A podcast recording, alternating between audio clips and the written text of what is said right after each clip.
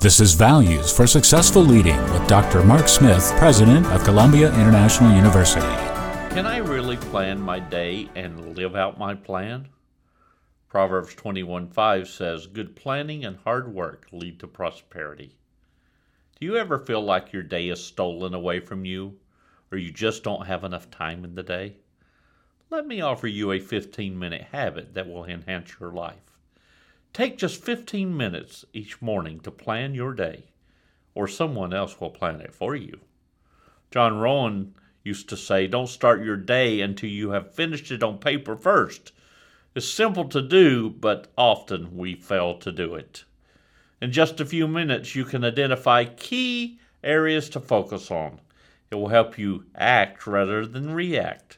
It will give you a framework that allows for flexibility and freedom as your day unfolds. I often say that God has a prepared place for a prepared person. Who knows? Maybe 15 minutes of preparation a day can free up 15 hours of work in your lifetime. This is Values for Successful Leading. Connect with Dr. Smith at ciu.edu.